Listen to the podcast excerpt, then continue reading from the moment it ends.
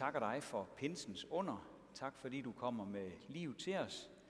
Vi beder om, at du også må give os liv igennem det ord, som vi skal dele i aften. Amen.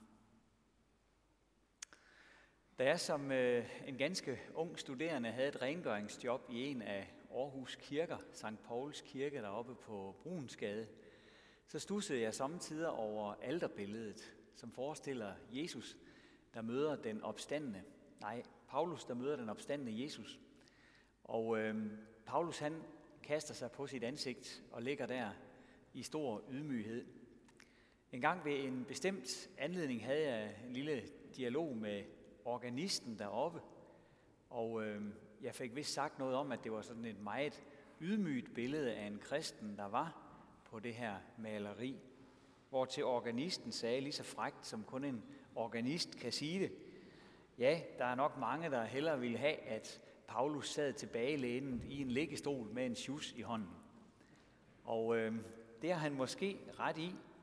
Øh, generelt så vil vi jo helst være ovenpå, vi vil helst være dem, der er tilbagelænede, som øh, er herre over situationen, og som ikke rigtig behøver noget hjælp. Og så må Gud da gerne være med, hvis han vil. Men en kristen er en, der er på knæ og tager imod. Og det er noget, som øh, vi kan bruge livet sammen med Gud på at lære. Jesus han siger i indledningen til bjergprædikenen, salige er de fattige i ånden. Og øh, det har jo noget at gøre med, at kristendom altid begynder med underskud. Der er et underskud, som må fyldes ud. Vi kommer med minus, og så kommer Gud som det store plus. Gud kommer og giver os liv og giver os overflod. I forhold til Gud, der er vi de svage, vi de fattige, og han er den stærke og den rige. Men han bruger sin styrke til gavn for os svage. Han bruger sin rigdom til gavn for os fattige. Det ser vi i pinsen, og derfor sang vi også om det i første responsorium for lidt siden. Herre, åbn vores læber, at vor mund kan lovsynge dig. Vi beder Gud om at gribe ind og give os lovsangen, sådan at vi kan svare ham på hans godhed og rigdom og styrke. O Herre, kom snart og hjælp os. Kom Gud med hast og fri os. Sådan beder den fattige til den rige, sådan beder den svage til den stærke Gud. Kom og hjælp os. Kom og fri os. Ordene lægger det store initiativ i hænderne på Gud, kan vi roligt sige. Når vi samles til gudstjeneste, er det sådan.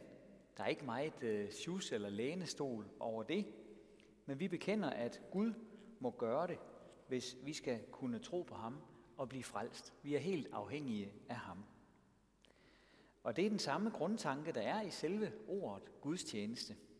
Vi tænker måske i skyndingen, at det betyder, at der er nogle mennesker, der samles og tjener Gud med nogle salmer og, og andet godt. Men der er noget meget større, som gør sig gældende.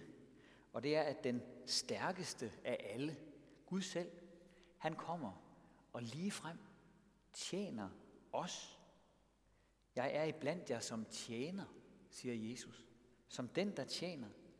Når vi mødes i hans navn, så kommer han som den, der vil tjene os.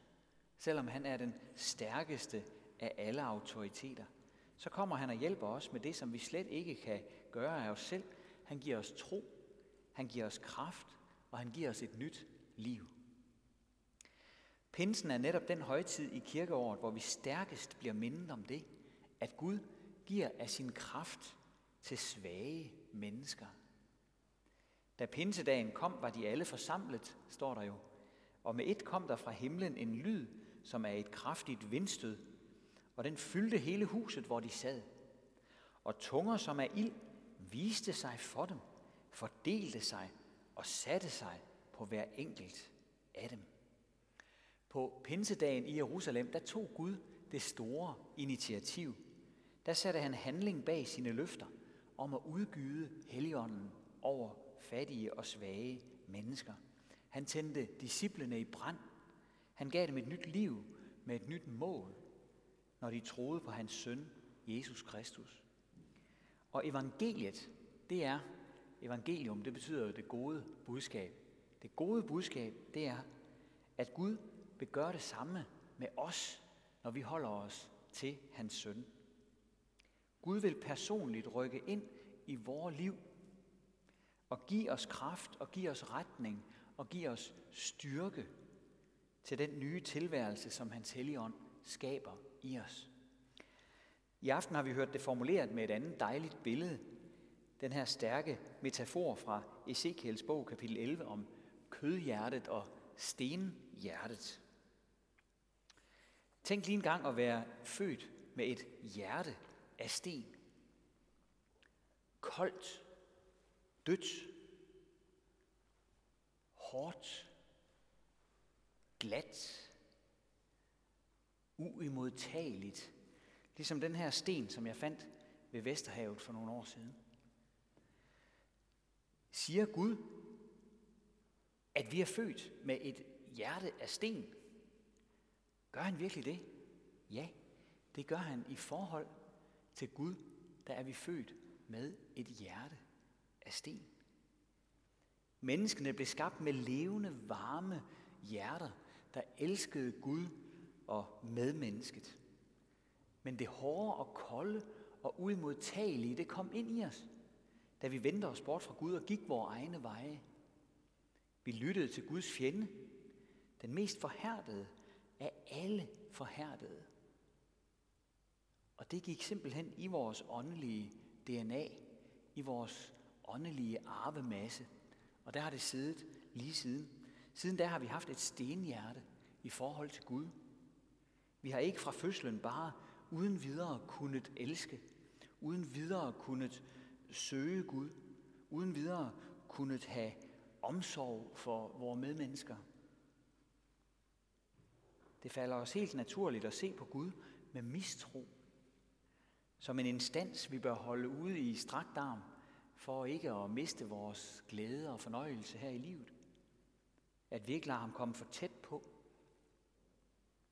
Og som en følge af det, falder det os ganske naturligt at se på vores medmennesker som modmennesker. At finde alle modsætningerne og interessekonflikterne og se de andre som en trussel mod realiseringen af mig selv. Det er historien om menneskeheden, der vendte sig bort fra Gud og som fik et stenhjerte. Den svenske afdøde biskop Bo skrev en roman, der hedder Stenhjertet. Nej, Stengrunden hedder den, men den handler også om det her. En ivrig ung kristen i den roman siger, at han vil give Gud sit hjerte. Han er så glad for at være kristen, men han vil gerne overgive sig mere, og han siger, at jeg må give Gud mit hjerte. Og den erfarne præst udfordrer ham på det, og spørger, hvad skulle Gud dog med det? Hvad skulle Gud med et stenhjerte? Hvad ville det nytte at give ham det? Det ville være en mærkelig gave. I det hele taget er det et håbløst projekt at ville give Gud noget. Gud trænger jo ikke til noget. Han er i sandhed den, der har alt. Men i stedet er det dejlige budskab, at Gud vil give os noget. Noget ganske nyt. Han vil erstatte stenhjertet med et hjerte af kød. Et levende hjerte. Så vi kan leve efter hans vilje, elske med hans kærlighed og tro på ham af hele vort nye hjerte. Pinsen er festen for, at Gud er livgiveren. Han kommer til os og giver os liv fra kilder uden for os selv. Han er den, der kommer til os og har liv med. Han har et levende hjerte, og det giver han os i stedet for det gamle stenhjerte. Den vidunderlige natur, som selv byen er fuld af lige for tiden, har bare sovet. Nu har varme og lys vækket den igen, og træerne, der så ud som døde, står grønne og fine.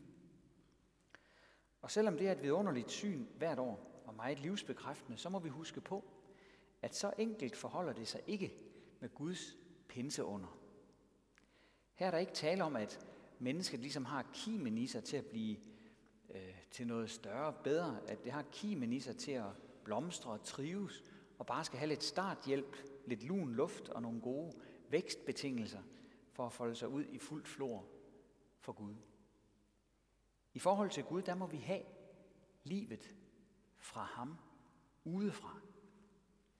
Det er noget, han selv må give os. Der er noget i os, noget dødt og koldt og glat og udmodtageligt, som han må fjerne fra os. Og så vil han give os et levende hjerte. Han vil implantere det i os. Implantere et nyt liv i os hver især.